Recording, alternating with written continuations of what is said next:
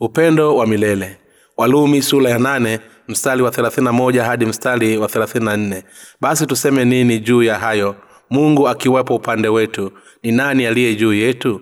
Yeye asiyemwachilia mwana wake mwenyewe bali akamtoa kwa ajili yetu sisi sote. Atakosaje kutukilimia na mambo yote pamoja naye? Ni nani atakayewashtaki wateule wa mungu mungu ndiye mwenye kuwahesabia haki. Ni nani atakayewahukumia adhabu?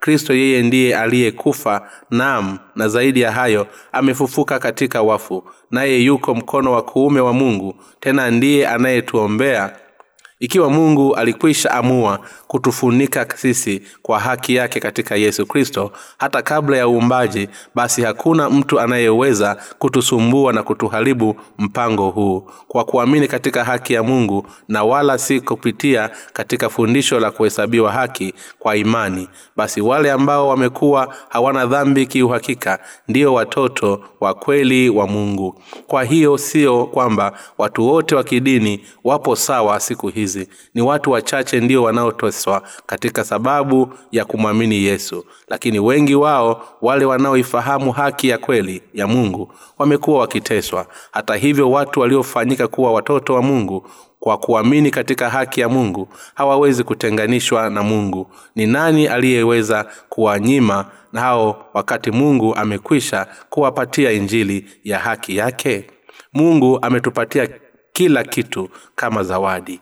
Yeye asiyemwachia mwana wake mwenyewe bali alimtoa kwa ajili yetu sisi sote. Atakosaje kutukilimia na mambo yote pamoja naye? Walumi sura ya nane mstari wa thelathini na mbili. Kwa wale walioipokea haki ya mungu kwa kumwamini mwanawe mungu amewapatia kila kitu kama zawadi ufalume wa mbinguni upendeleo wa kufanyika watoto wa mungu neema na kulifanya neno lake baraka ya kuwa tayari kuishi kama mtumishi wa haki na baraka ya uzima wa milele.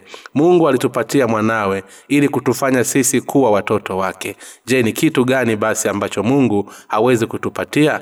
Mungu amewapata baraka zote za mbinguni na duniani wale wote ambao wameipokea imani ya kweli kwa kupitia haki yake. Waamini na watumishi wa mungu wanamsifu mungu milele kwa ajili ya haki yake. Ni nani atakayewashtaki wateule wa mungu? Ni nani atakayewashtaki wateule wa mungu? Mungu ndiye mwenye kuwahesabia haki. Ni nani atakayewahukumia adhabu? Kristo yesu ndiye aliyekufa. Nam na zaidi ya hayo amefufuka katika wafu naye yuko mkono wa kuume wa mungu tena ndiye anayetuombea. Walumi sura ya 8 mstari wa 33 hadi mstari wa 34 hakuna anayeweza kuleta mashtaka dhidi ya watu ambao mungu amewachagua kwa haki yake katika yesu kristo. Kwa kuwa yesu kwa kumpitisha haki ya mungu amewafanya wao kuwa wasio na dhambi. Watu wanaoamini katika haki ya mungu kwa kupitia yesu kristo hawana dhambi katika mioyo yao.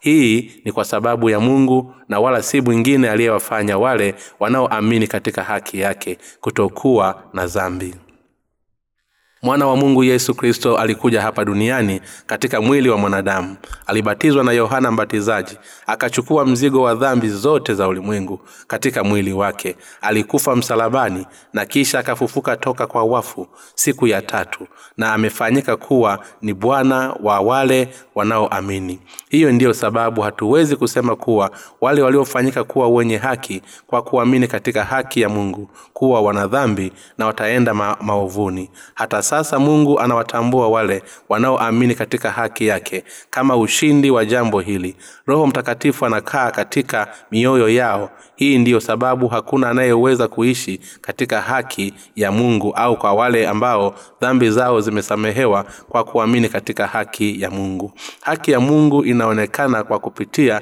ubatizo wa yesu kristo kuimwaga damu yake msalabani na kifo chake na ufufuo wake. Baada ya kuwa amekwisha kuitimiza haki yote ya mungu. Yesu kristo ameketi katika mkono wa kuume wa mungu kama mwokozi na mwombezi wetu. Mungu wa mbinguni na akubariki. Omba kitabu cha bule katika tovuti ya www bjnewlife org